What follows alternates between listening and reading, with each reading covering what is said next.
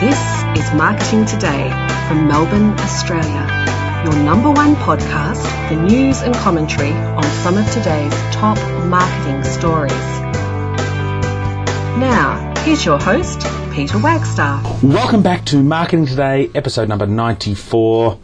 Wags here with Cole on the couch.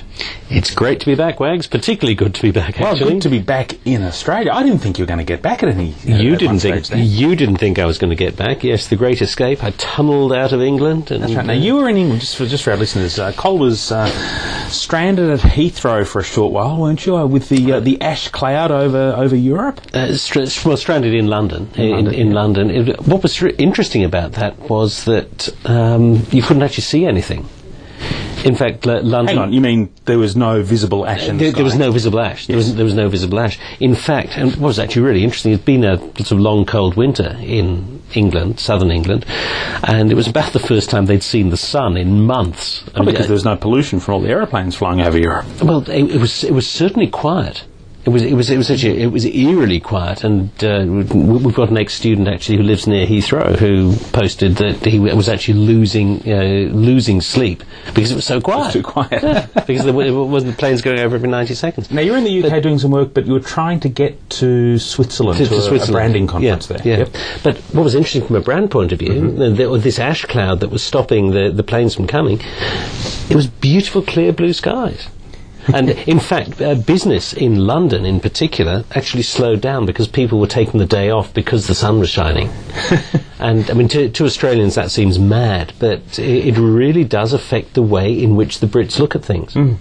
I, I was I was working in the British Library, uh, and for a couple of days I, I was advised get there early so you can get a seat. You know, 1,200 seats in the library there. Um, get there early so you can get a seat. And I was working with a colleague. We needed two seats next to each other and connections and so on. Um, the day the sun shone, the day the sun shone, The Library was empty. it was half empty. It didn't. It was no more than half empty all day. it, it's quite astonishing to those of us from a gorgeous climate like ours. So how did you get from uh, London to Switzerland? Well, I, as I say, I tunnelled out of Britain just like Steve McQueen in The Great Escape, except Steve McQueen didn't have the Eurostar train available. Okay. so I, I got a, a Eurostar train and talk about the Eurostar people said, oh, they weren't price gouging, they weren't taking advantage of it. I paid five times as much as I've ever paid for a Eurostar ticket, and I watched the price go up Well, what online. was wonderful is while you were there on that very day that you were trying to get that uh, train out of England to, to mainland Europe, I received a, uh, an email here from one of the travel agents I'm subscribed to, offering uh, Eurostar tickets for I think it was ninety nine dollars Australian dollars $99 one way, 165 Aussie dollars return. Yeah, well, I paid Uh, four. I paid four hundred and fifty pounds, which was eight hundred dollars return, and no question of getting your thing. Yeah, so close, close to ten Oh. yeah. Phew, yeah. Well, is that just supply and demand? I mean, surely that's their rack rate, uh, I guess they call it. That's their standard price, and it's a case of no discounted tickets while demand is so high.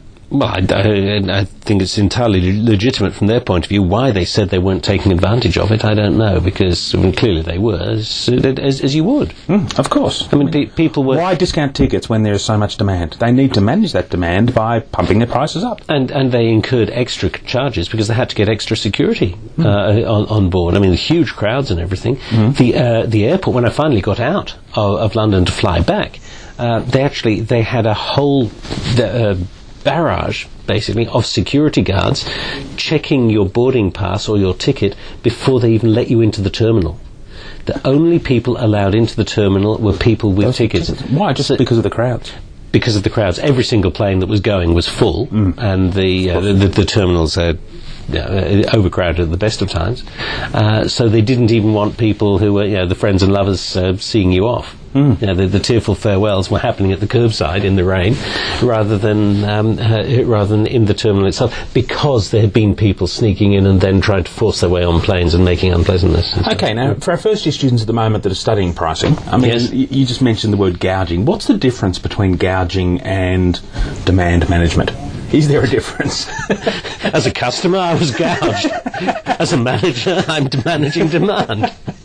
Um, it's it's a, a fine line to tread, really. And Mm-hmm. uh, I mean, when do customers feel completely ripped off versus being prepared to pay a higher price for, for the service based on such high demand? Well, I was perfectly happy to pay a higher price because in my, na- my naivety, I thought the insurance company was going to pay. Yeah. Uh, I now discover an awful lot of insurance companies aren't paying because, well, we don't insure against accidents or acts of God. act of God, I think they call it, don't they? Yeah, the volcano is an act of God. so they don't insure against things that might go wrong. Uh, they- um, our friend at Ryanair was good. Oh, wasn't that brilliant? He, Yeah, he uh, R- R- yeah, R- Ryanair. This is the guy who charges extra for What's name? wheelchairs. O'Leary, um, yeah, Tony O'Leary, Mi- Tim- Michael. Mi- Michael O'Leary, Michael some, something O'Leary. Wonderful Irish-based airline that's low, low cost. I think they spend no money on advertising. They don't need to because they have this outrageous CEO who. Uh, this is the guy who said uh, he was working on a way of making people pay to visit the toilet on the plane. That's right. Talking, well, I don't think that ever happened, but I think it. No, might he, be. he, he raised it every now and again. Publicity stunt. Yeah, pub- of course it's publicity stunt Yeah. because it, it absolutely positions the brand as a low-cost brand. So this is the, he was suggesting standing room only on planes. So put put you in some seats that have you standing up, which frankly would suit me. Well, for what the- the happens short, on, short trips on a lot around of Europe. public transport anyway? I mean, happens on trains. half an hour train, yeah. right? Well, half an hour. If uh, people are coming to campus here, you can very easily spend an hour standing on a train, Hmm. and planes are generally smoother than that. So yeah, you'd have some sort of belt arrangement, I'm sure. I think he's, he's a great innovator. But he was refusing to pay for um, uh, emergency accommodation if people were stranded Yeah. as a result of uh, the flights. He, he said, "I'll refund you the cost of the ticket." That's all. Well, I've got and, and in some case, in some cases, of course, the ticket was only the equivalent of ten dollars. It was five euros or, or ten. Why should he be paying hundreds of dollars a night for accommodation when people have only paid ten or twenty bucks for a ticket? That, uh, that that was his uh, his view. It turns out that the the regulations over there, the European Union regulations, say that you do have to pay if you're an airline. And he's saying this is outrageously unfair because if you're if you're a ferry or a um, uh, or, or a train, if you're land transport, you're limited to the cost of the ticket. Yeah. It's only airlines Well, where, those- you, where you have to pay extra. Those regulations were probably written back in the days when there were no discount airlines around, and it was a Yeah. case of airline travel was a luxury. yeah. Yeah. Um, and and I suspect well, and, and also I mean there are more trains and ferries around also. But, so he was um, uh, it, it, he's an interesting guy. That was a that was a good example there. So he got a couple of days of publicity to um, show that he was a low cost airline again. Yeah. And all these people jumping up and down and saying I'll I'll, I'll never I'll never ever fly Ryanair again because they're dreadful. Of course. Of course they will. It's cheap. Of course, boost his sales, yeah, because if you're going to uh, you know, choose to go that or the other, yeah, or, or, or the other end of the spectrum, which are you going to do? That said, when I got to, uh, I did manage to get to Switzerland, n- n- nine or ten hours in a hire car from Paris later. Oh, you so you drove from Paris to Switzerland? Yes, and I'm here to tell you that most, but sadly not all, French drive on the right hand side of the road. Oh, and the petrol prices would have been nice and high during all of that too. I'm Uh, sure. the, yeah, the fuel was very expensive. The roads were very crowded. Um, Yep. And here's a big thank you to Hertz for closing all their uh, their airport-based uh, rentals because well, the airport's closed. So why should we? Well, there are probably oh, no oh, cars left anyway, I guess. Oh, possibly. Well, I picked up I picked up a car, a Hertz car, but it was absolutely slap bang in the centre of Paris. So there, I'm at 11 o'clock on a Saturday morning, trying to get out of Paris with a That big roundabout around the Arc de Oh, Triomphe, well, mercifully, I, I actually avoided that. I'm not totally stupid. I world's did, worst junction. Yeah, I, I did manage to avoid that. But what a stupid idea, because those European cities you don't drive round the middle of. Full of. of European drivers, aren't they? Uh, well, yes, y- yes, indeed, and and the odd foreigner like me, desperately trying to. oh, someone's stolen the steering wheel. It's on the wrong side of the car. Um, but it, it's actually an American way of thinking. You pick up a car downtown. But I mean, nobody sensible drives a car in the centre of any European city. It's stupid. I mean, I was getting overtaken by old women on Zimmer frames. um, it, it took an hour and a half to get out of town. And, yeah, stu- stupid thing to do, but. Again, it, it's what hire car com- American-based hire car companies think you want to do because that's what they do in the states. That said, that said, got the. Uh, it was actually a really interesting conference. Talking about a uh, big jump from Ryanair to the opposite end of the spectrum, uh, Jean-Noël Kapferer was there, the um, uh, one of the early gurus in uh, in brand management, and he was talking about luxury. He's got a new book out on luxury branding, and I, th- I think It's, you know, it, it's not racist or anything to say the French do luxury branding really Oh, well. and most of the, the They- they big do. luxury brands worldwide, so many of them are French brands. Louis, Vu- Louis Vuitton, Fashion Moet, and Hennessy, perfume and champagne Balenciaga, and, and all this. And Louis Vuitton, LVMH, actually sponsor a professorship of marketing at another university in Paris. Mm-hmm. And that's a job I'd kill for, actually. The, the Louis Vuitton Moet Hennessy Professor of Luxury Branding. What a job, eh? Imagine the perks. God, so the, Anyway, well, Capra doesn't uh, doesn't have this job. He's, he's, he was at another university in um, uh, in Paris, and he was uh, talk, telling us about the the CLEW C L E W C index, L E W index. the cost of living extremely well. the cost of living extremely well. What is the cost of living extremely well? Well. It, you know, we all know about the CPI, the cost of living, you know, the, the boring stuff that ordinary human beings like I, uh, like you and me, Yeah. uh, with uh, the cost of trains, veggies in the supermarket, petrol, and, and, and, and so Basic on. clothing and yeah, basic things. Yeah. Mhm. Uh, the cost of living extremely well is about the outrageously expensive stuff. The, the real Louis Vuitton, not the fakes that we and the Okay. students have. Yes. Um, the um, n- not so much you know flying Ryanair, but flying in a chartered plane or possibly first class. But I think it's chartered planes actually, or, or private jets. Okay, so it's it's really the the ultimate in in, in what consumers um, use and buy. Yep.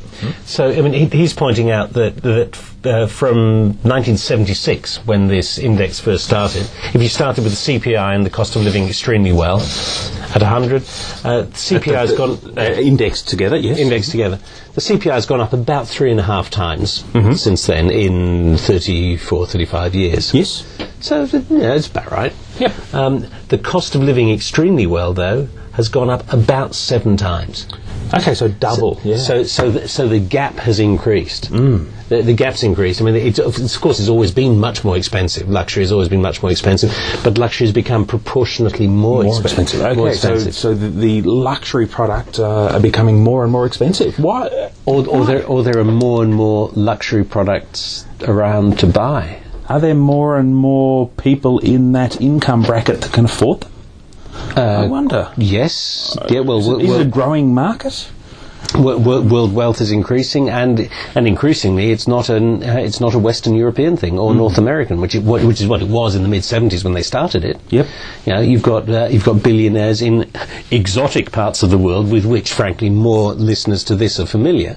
Place like India, China. Yes. Now, I, I forget now how many billionaires there are in China, but goodness me, they're good at spending because because they're new to the money, so they're spending it. Well, And they, spend, always- they actually spend it much more than the old money does. Well, if we look at a place like India, we've always had extremes in, in Yeah. social class there. Yeah. Um, the, um, the, the, the extreme upper class are, are so much wealthier than the extreme lower class. Yeah. Whereas here in Australia, for example, we have a, a the majority of Australians are in that, that big middle class bracket. all one wonderful egalitarian society, well, more or less, yeah. Yeah.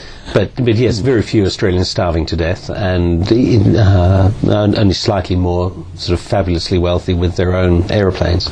So the big brands, the luxury brands, Mm-hmm. what? How do they respond? Are they just continuing to push prices up further and further as a result? Well, it's not just prices, but it's uh, it, it, it's quality of the products it's as well? quality of stuff too. Read his book; it, it, it's a good book. okay. uh, uh, Kapferer, K A P F ER, ER. Thank you. Yes. Um, so yeah, he, he he goes beyond the uh, you know the, the the the fact that you know cats and having lawns uh, are, um, are, are luxuries. I- Having I- a lawn is a luxury. Absolutely, and I'm not talking about I'm not talking Well, in some not- countries, but not all. I'm not talking about drought-stricken Melbourne here. I'll let I'll leave you and the listeners to think about it and make suggestions. um, but uh, actually, well, uh, yeah, and, and there- there's some other really really interesting things at that uh, at that conference. Actually, talking about co-creation of brands being uh, sort of facilitated by technology, user-generated. so co-creation of brands is is customers being involved in creating the brand values and Customers, brand customers are just as much owners of the brand as the man as the managers are because they can communicate. becoming the owners more than ever before. I mean, they're, they're taking control of brands now. taking control of brands and driving brands. It's actually really interesting. Yeah. Um, and you, you look at some organisations are trying to tap into that user-generated content on on the web, particularly. Yeah, exactly. and uh, uh, and we, with actually really interesting interesting results. I mean, there was some research, and uh, actually, I might uh, get you to talk about an example in a minute, but uh, because we were talking about this just before. But the research says that the uh, the brand equity. Uh, a user-generated content does have an actual effect on the measurable equity of the brand through uh, the sense of community and this co-creation stuff and the uh, the congruence with the with the self-concept. And as an example of that, we might go to the Boeing example that you showed me. Yeah, well, Boeing, there was a, a great little story that came out during the week, and this was uh, from a blogger in the United States. This guy's name is John Winsor. Um, and this is a, a lovely little story. He, um, his eight year old son, Harry, um, loves drawing pictures of aeroplanes. Eight-year-old boys do, don't they? Yes, Absolutely. yeah. And he drew He this probably picture hasn't spent as much time flying on them or waiting for them as you and me. Yeah. Yeah, and he, he drew up this little design of an aeroplane which um, he um, sent off to Boeing. It was all about fighting fires and so on. So it was a, a new new potential design for Boeing. It's a, not a bad drawing for an eight year old either. I must say, I've got a copy of it here. Uh, Um, I'll uh, yeah, link to this in the show notes for yeah, people. yeah. Um, anyway, so um, Harry's dad John sent it off to Boeing um, with a little note from Harry saying, um, "Here's a design. We think you might want to consider it." So uh, from an eight-year-old, right? For an eight-year-old, absolutely. So fa- fairly, obvious, fairly obviously not a uh, not, not a serious suggestion for major structural change, but yeah. Exactly. Anyway, they um, uh, Harry and uh, was actually s- sent off, signed from Harry, the, the eight-year-old, and a letter was sent back to Mr. Harry Winsor uh, from Boeing, and. Um, Quite frightening the uh, the way in which they sent this letter back. Let me uh, let me just tell you some of the words were in it. Basically, it's dear Mr. Winsor, the eight year old. Thank you for your message received so, uh, such and such date and your interest in Boeing. As a global aerospace leader, we receive many unsolicited solicited ideas uh, about how to improve our products. We're encouraged by this enthusiasm because it tells us people really want to be connected and protected. Hmm. Okay, so there's a nice positive start. Yeah. However, like mo- many large companies, we do not accept unsolicited ideas. Ah! Sorry, can you just repeat that? We do not accept unsolicited ideas. Oh, It gets worse though. Experience shows that most ideas have already been considered by our engineers, and there can be unintended consequences to simply accepting these ideas. The time, cost, and risk. Hang on. It Goes a step further. So while we appreciate your interest, we regret to inform you that we have disposed of your message and retained no copies. Dear eight-year-old, thank you for the lovely drawing. We've thrown it in the bin. We've thrown it in the bin. Oh Lord! Why are they doing this, Wags? it's, it's lawyers, isn't Oh. It's it? the lawyers, and it, here's the standard form letter that the uh, the lawyers have told them to send out. The lawyers are worried because somebody once sent in a suggestion that they had already thought of and then claimed copyright on it and wanted to be paid. exactly. As a result of which, they're telling some eight-year-old boy who loves drawing aeroplanes. Mm. They've told him that they've thrown his stuff in the bin, and then they wonder why people want to blow him now, up. this eight-year-old boy. I mean, one day he may become a, an aeronautical engineer, or Well, if encouraged, yeah. but he's certainly never going to be a fan of Boeing ever again in his life, and nor is his dad or anyone who reads his dad's blog.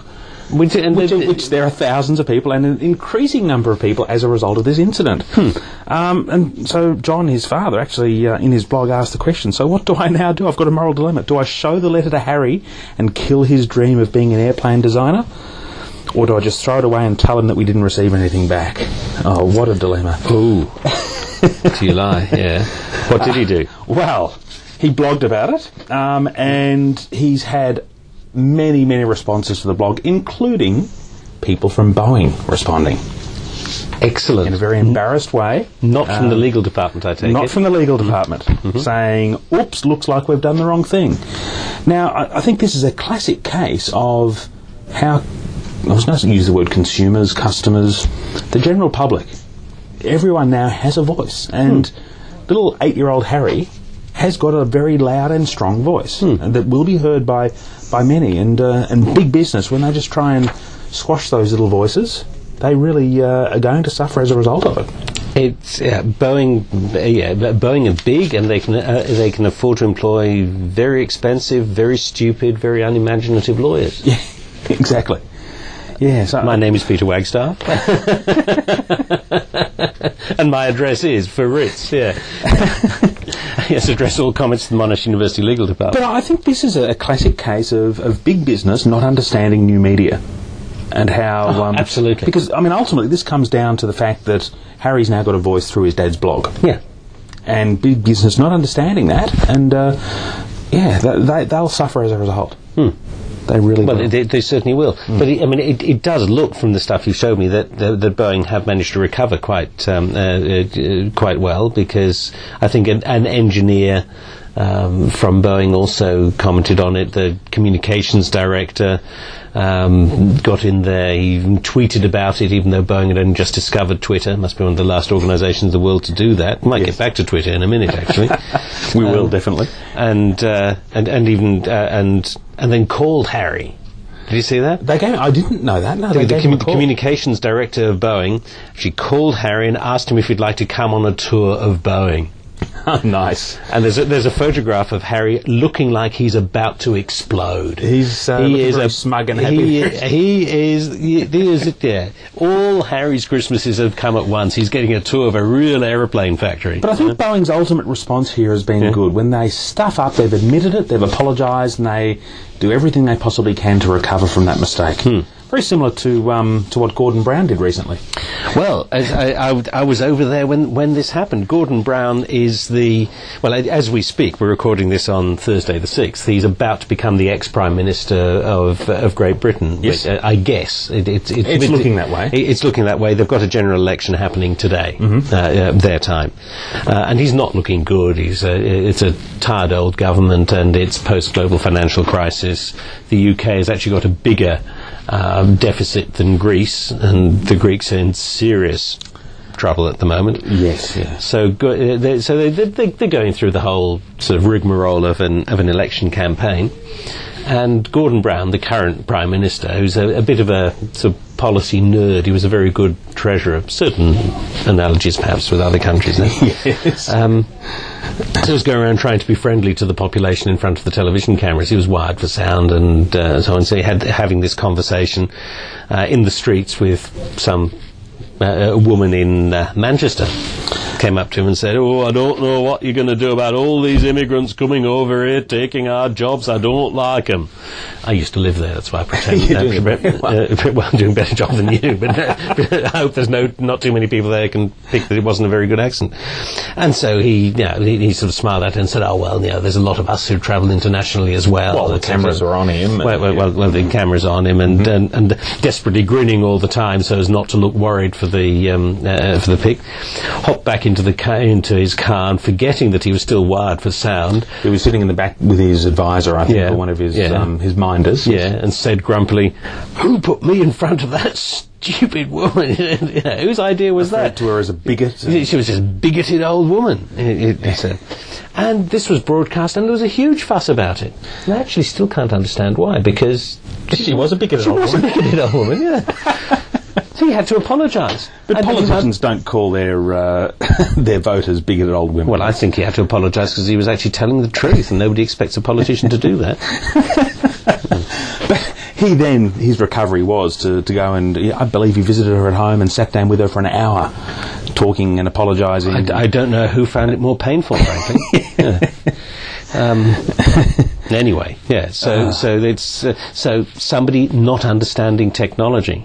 exactly. And we, yeah, we, we mentioned mentioned Twitter before. Perhaps no, not understanding technology. We did, and this week we've had uh, some interesting developments here in Australia with um, with Twitter and the use of Twitter. Um, the the if most of our listeners, I'm sure, would be aware of um, of the ex-age journalist or writer Catherine Deveny. Uh, and she's been sacked from her position at the Age newspaper this week as a result of something she did on Sunday night during the Logies, and that was some tweeting. She, she, she was tweeting from the Logies, as as people do. Hmm. I mean, they, they're probably a very. Um, I can't imagine it's all that exciting an event, frankly. And sitting around there, listening, uh, looking at third-rate um, entertainers giving each other awards and drinking free booze, which might have had something to do with it. Who knows? Um, and Deveny, who is, I mean, she's professionally controversial. There's a lot of people that absolutely hate her. She's, I, I, I actually happen to, I, I, I value what she does. I don't always agree with what she says, but it's challenging. It's, I it's the sort of stuff I work in a university. And I agree. I enjoy reading some of the many of the things that she's written because they really are. Um, I mean, they're humorous. They're they're confronting. They're they're- they're, controversial. They're always confronting, they're always controversial, they're always thought stimulating, they're mostly funny. It's almost at the level of, of stand-up comedy. I find. Well, well, she, I mean, she started off as a comedian. Yes. And, and a really good comedian, of course, has those, has those sort of cutting insights, which can offend people. But because- wasn't she? She was a writer for uh, for Rove and a few other. Oh, she, um, she's written for a, a, dozen or so Yeah. television programs. She's good mates with Rove too. Yeah. Uh, uh, apparently, even after one of the tweets that uh, uh, that, that she made, where, um, where where she says, "Oh, Rove and Tasma, who's his new wife, Yes.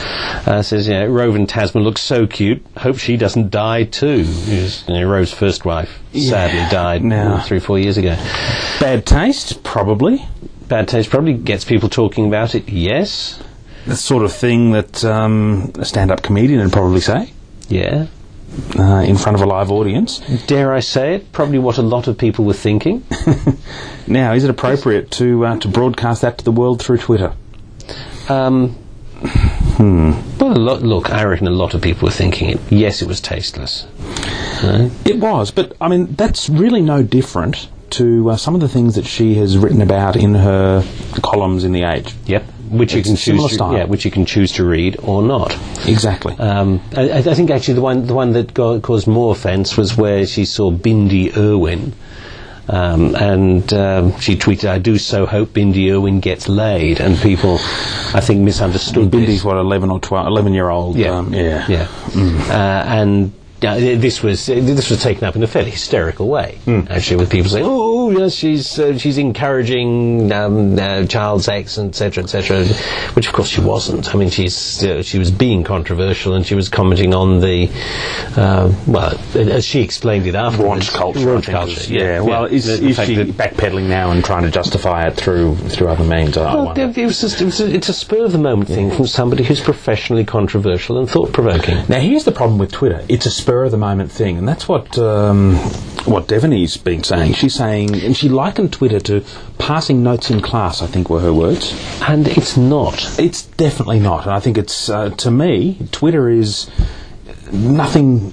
It couldn't be further than uh, than passing notes in class. I It's exactly it's, it's like standing at a lectern with a microphone and broadcasting your thoughts to the world. Because everything you say on Twitter is available publicly for everyone around the world, and not only now but forever. forever because I mean it was at Library of Congress. The Li- Library of Congress uh, have declared that they're going to be uh, storing, saving, and making available forever every tweet. All, all billions of tweets that have ever been made will be publicly available. Even if you choose to delete it, it will still be there stored forever. So, uh, sorry, sorry, Catherine, it's not yeah. like passing notes in class. uh, because that passing note, uh, assuming that teacher doesn't get it. I mean, did, did you ever get sprung passing notes in class as a kid? Oh, uh, once or twice, and Yeah, how teacher embarrassing. normally doesn't get but the teacher grabs it and then reads it out to the class. Yeah. It, it's uh, yeah, it's hugely embarrassing, isn't it? It's a standard thing for teachers to do, isn't it? Let's read this interesting note. Then it's a great way to embarrass people into not doing it. And yeah, Catherine Deveny actually did doesn't understand social media, No, but just, just as Boeing didn't understand. Here's a question for you though. She was tweeting as Catherine, not as Catherine, the Age journalist. Or Yeah, was she? uh, well, she, she's no, I mean, she wasn't a full-time employee of the Age. She was a. Uh, Oh, she's a- freelance. Or? Yeah, she was freelance. Yeah, she she was paid to do one um, uh, one column a week. Um, yes, she wasn't Catherine from the Age. She wasn't Deveny of the Age. She was Catherine Deveny, who does a lot of other stuff. I mean, she she is a stand-up comedian. She's Yes. got a show on at the moment at the Trades Hall Okay, so the Age have just said we're no longer going to be um, accepting the weekly column. Because of the bad language she used and because it didn't meet their s- uh, their standards. fascinating, actually. Read some of her articles that they published and uh, quite happily published, and, and the language has been a lot worse in some of those. Uh, it it, uh, it has been, and some of the and some of the challenging things have been more challenging. What it, what actually interested me was that in that say two other things interestingly happened that week.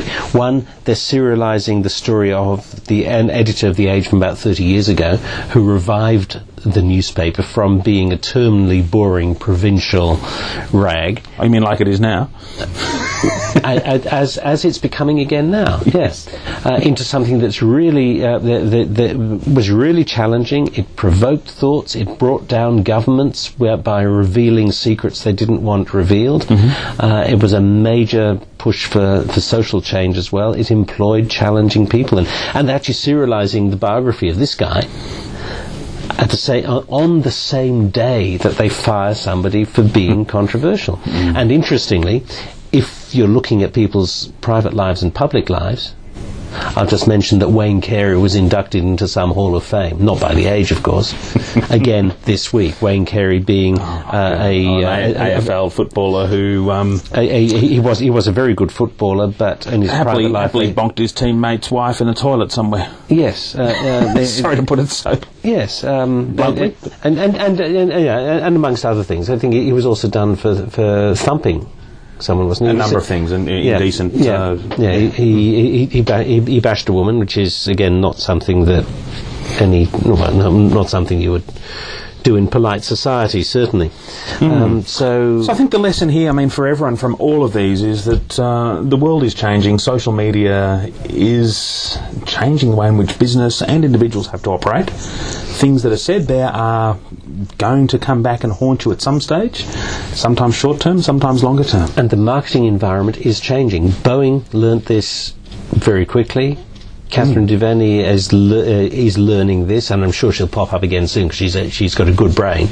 Uh, so she'll she'll pop again pop up again with a, with, uh, with a um, uh, with another job, uh, and lots of people are now commenting. And th- there's also issues of sexism possibly because Wayne Carey's a bloke and Catherine Deveny's a girl. So there- yeah, there, Oh, there the be- ABC didn't sack Wil Anderson for his uh, Logies Night tweets, and they they were a lot more offensive than some of the things Oh, she said. Well, there, so there, there you go. I mean, again, there may well have been a history there too. Um, in, interesting that when people, a lot of people didn't like to be challenged by what Catherine Deveny said, and that, that again, I think, is a, has got marketing implications also. Yeah. now, um, something I want to raise with you, Colin, particularly with your um, your branding conference you've been to and, and other uh, other branding expertise that you have. The federal government has this week announced that cigarette packaging from 2012 will no longer be allowed to contain on the packaging uh, logos, colours, um, imagery, um, that, in fact, it's been likened, I think, by one article I read, uh, rather than cigarette branding, they're calling it cigarette blanding, uh, which I think is very clever. That is clever. I this legis- thought of it. Yeah. but this legislation will be all cigarette packets must be plain. The only thing that's allowed to appear on them in a plain font is the name of the, the cigarette, for example, Winfield uh, Blue. Yeah. Uh, and of course, a large graphical image showing horrific um, lung cancer and those sorts of things. Um, now, this is one of a number of initiatives the government is, is putting in place to reduce people smoking. The other is massively increasing the prices of cigarettes through tariffs and taxes and so on. Um, Is it? s- Well, back to what we said before. Increased price will reduce demand, obviously. Well, yeah, I, I- suppose so. Yeah, You- you've got the intersection of the demand curve, well, the demand curve is like a price price elasticity. Absolutely. In fact, I've Is, is, is, smo- is smoking price elastic? Yes, it probably is. It is. Well, I've got some research which proves it. Oh, terrific. Let me. I'll, I'll tell you who. Um, uh, Uh, who commissioned this research in a moment, but smoking research shows a correlation between price and motivation to quit. Okay, so the government's tax hike, tax hike on tobacco will present a strong motivator to smokers to kick their habit.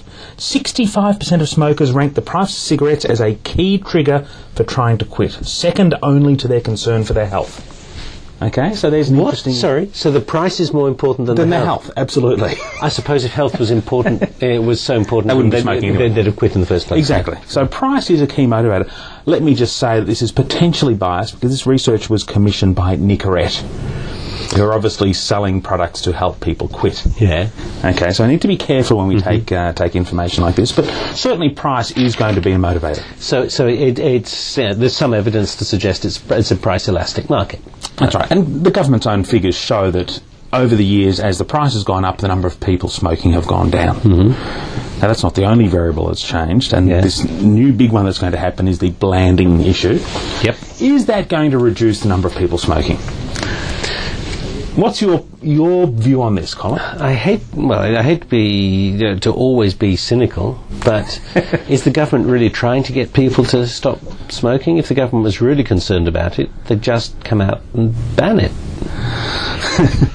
Uh, Rather than uh, rather than doing this, perhaps they just want to be seen to be doing something about it.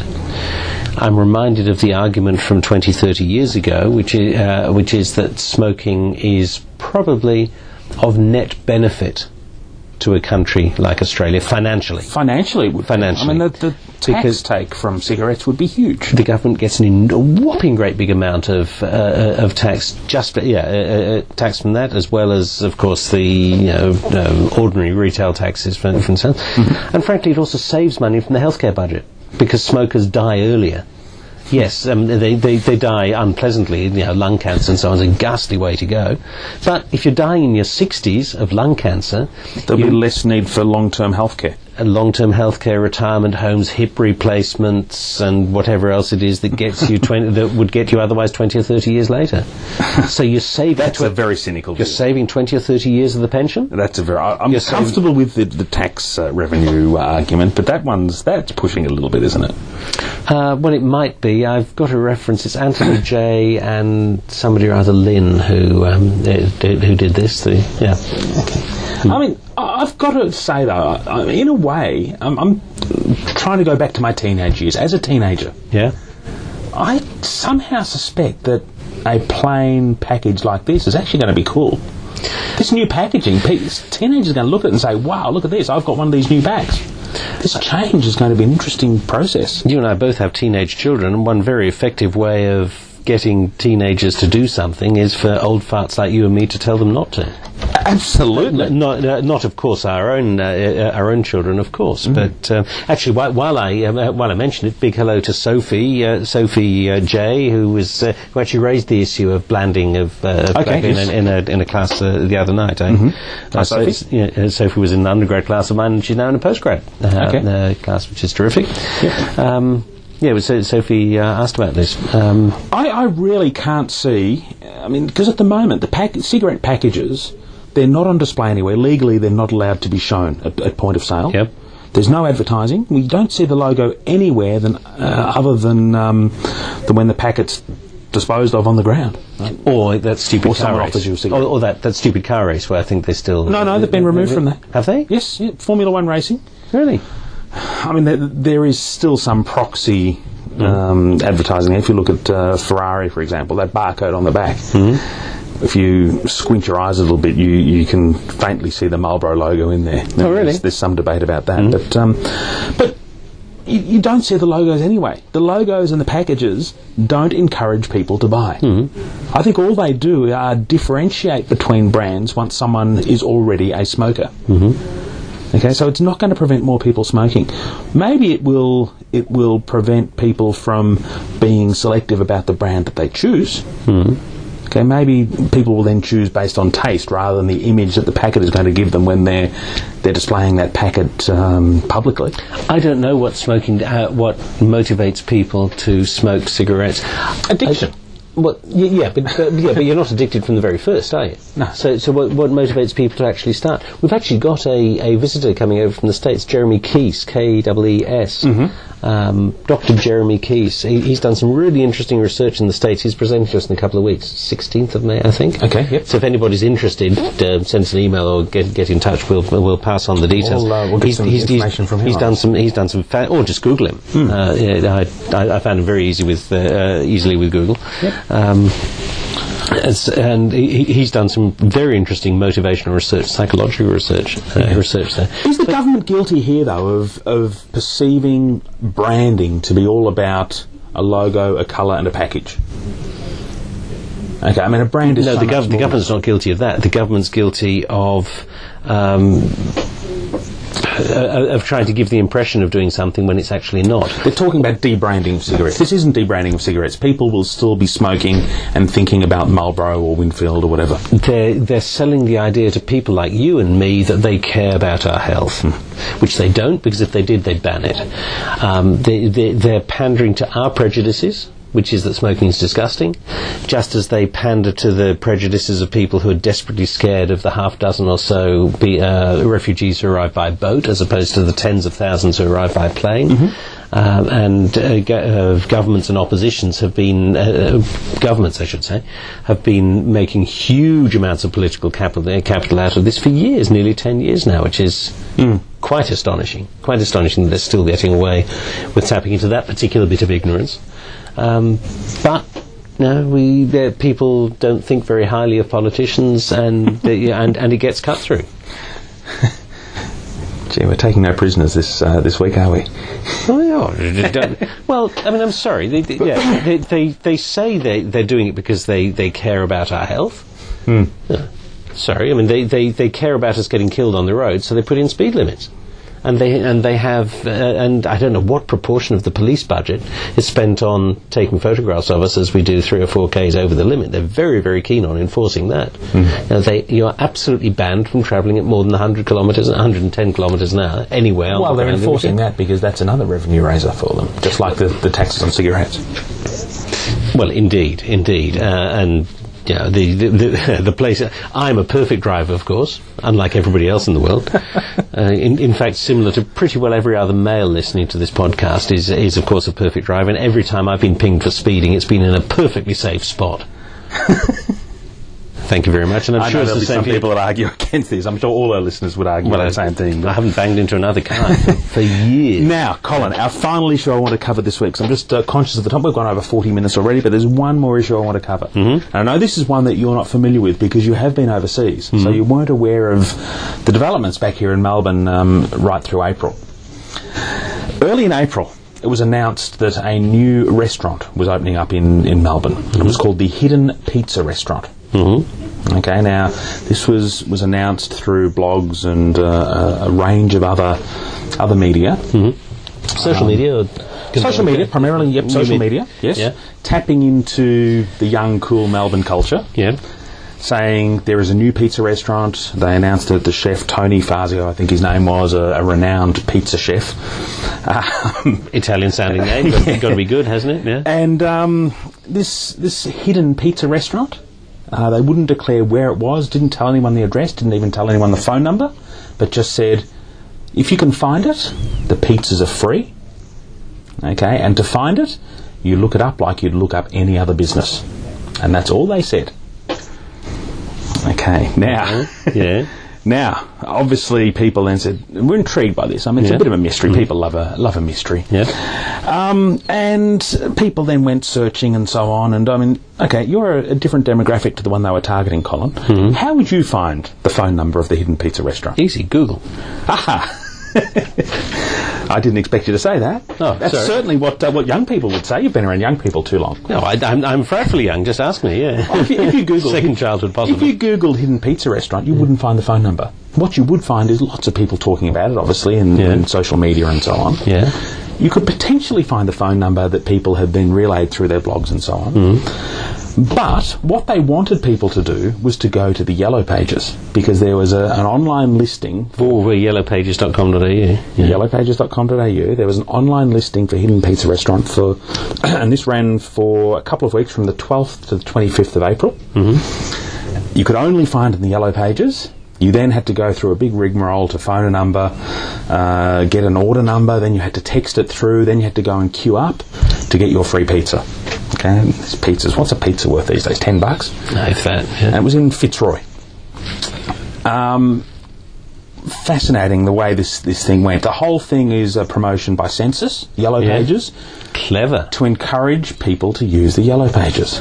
I wonder how many of our listeners would actually use the yellow pages either online or in hard copy normally. I, I've certainly given up. I mean, I, I gave up a few years ago when the, the, the product It's incredibly frustrating to use, I find. It, it was di- it, the product became very difficult to use about three, four years ago, and I left it, and I've never bothered to go back since. Which presumably is why they did this. Exactly. Well, at the end of the campaign, and, and this is continuing on Facebook, at the end of the campaign, they actually uh, declared that in the two weeks they received just over 8,000 calls. Okay. Yeah. So they're, they're using this to justify that people use the Yellow Pages and advertising in the Yellow Pages works. But didn't people just repost? It, absolutely, they did. Yes, I mean, the blogosphere was full of discussion on this, including people linking to Google Maps and so on, so people could find it, posting the phone number, talking about the process you've got to go through to get the free pizza. Now, to justify that Yellow Pages works, here is uh, what Sensis had to say. In two weeks, we received just over 8,000 calls. Each time someone called, we asked them where they found the number. The results showed more than 70% of callers found the number in the Yellow Pages. Which means that 30% didn't. Yeah. And the Yellow Pages were the only place that they placed the number. What the hell are they thinking? well, of course that's where people found the number. Uh, I'm, I'm fascinated that a, th- a third of people even said they found it from somewhere other than the place that they. Well, I know some people. In fact, one of one of our students actually um, sent me a message because I've been discussing this on Facebook recently. Sent me a message saying that he phoned up for a free pizza. When they asked him how he found the number, he told them Yellow Pages so he'd get the free pizza, but he picked up the number from somewhere else. Ah, good on you. Who was that? Was that was that? that was James. No, that was James. Oh, well, well, well done, James. Yeah. Yeah. Um, so I really think this whole campaign is is really not going to achieve anything for Yellow Pages. I think firstly it's reinforcing the fact that the people don't use the Yellow Pages anymore. And that there are Yeah. better ways to find information. Yeah. And secondly, they're, they're quoting these bogus figures saying that 70% of people find the number in the Yellow Pages. Said they found the. Said it, yeah. And because that's the only place they put the number anyway. that is frightening. So I, uh, it's going to be fascinating to see where they take this campaign from here. What are they mm-hmm. going to do with this information? Sure, it was a really cool, funky idea. People love the idea of something for free. Mm-hmm. And it was in a little laneway in the back of Fitzroy, so it mm-hmm. was a really cool sort of place with milk crates and wheelie bins everywhere. So it was, it was quite. Um, yeah, quite cool the way they did it. Yeah. And, and they were good pizzas too. Hmm. But, um, so I've heard. But ultimately, what's this actually proving? Will more people use the Yellow Pages as a result? Or, or is it the last gasp of an old technology? I wonder, yeah. And I mean, if we look at, uh, I mean, is Google the, the Yellow Pages' main competitor these days? I would imagine probably would be. Yeah, um, Yellow Pages because also has the, the Whereis mapping linked to Yellow Pages. Yeah. Google has Google Maps. Yeah. Um, I find the Whereis mapping very clumsy to use. I get, yeah, Google Google's bigger and does it better, I think. But Yeah, but certainly the, the creative idea here it, got people talking. Yeah. Certainly, if you want buzz about your brand, this worked. yeah. But long term, I, I really am struggling to see this is going to generate a, a success for uh, for Sensis. Mm. Interesting. Well, yeah, but uh, it may just be that the product. I mean, you're you're you're, um, you're selling a product that an outdated product. Yeah. Could be the la- could be the last gasp of a dying product. Yeah, I'd love to hear what our listeners think about this. So Yeah. uh, please listen at the end of the podcast. You'll hear our um, feedback uh, line information and uh, and email address. Let us know what you think about this whole campaign. Is it Yeah, sure, you might have loved the pizzas, but what, what what are your perceptions of Yellow Pages as a result of this? Hmm. Good look, uh, Cole. We've been going for nearly fifty minutes. Oh, crikey! Yeah, it's a long Charge for podcast. yeah. yeah. So uh, look, great to have you back. It's look, it's terrific to be back. I mean, it's great. It's great to be out of the chaos of uh, of Europe and uh, and not go to Bangkok, which I was supposed to go on the way back too. But uh, it, it's good to be back. It's good to be back in uh, a sensible country where we don't have volcanoes too. Yeah, excellent.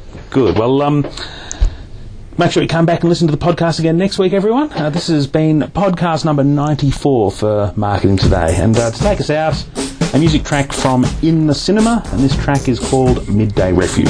See you later. See you. Hi, this is Ryan from In the Cinema, and we're very proud to be a PodSafe artist.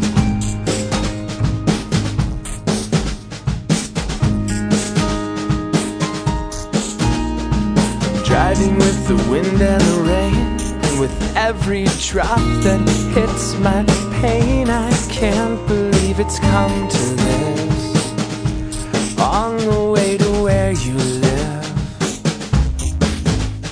the traffic stops abruptly. A hundred crows all circle above me, waiting for the exodus.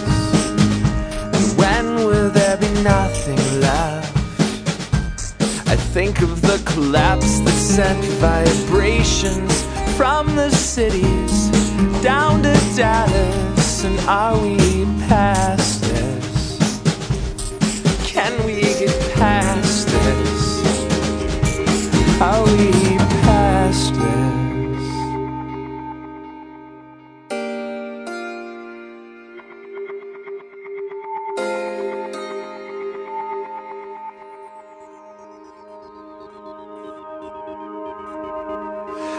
driving with the wind and the rain to your door. And I'll be the first to admit that you deserve more. You deserve more. You know the heart has many hallways, trenches, and graves. But you were just a visitor. Just a visitor. Follow me back to our city. See the village stand still when you hold me. Oh, but the awakening of spring has gotta mean something. And as the sun sets over the river, are we past this?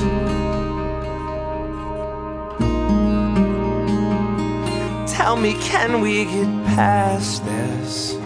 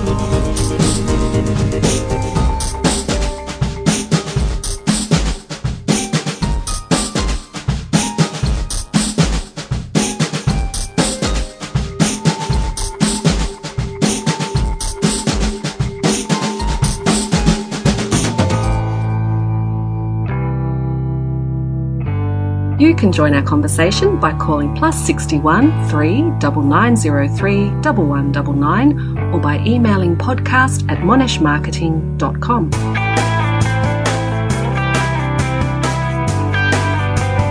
This podcast is protected under a Creative Commons Attribution Non Commercial Share Alike license. You are welcome to share and remix this podcast for non commercial purposes.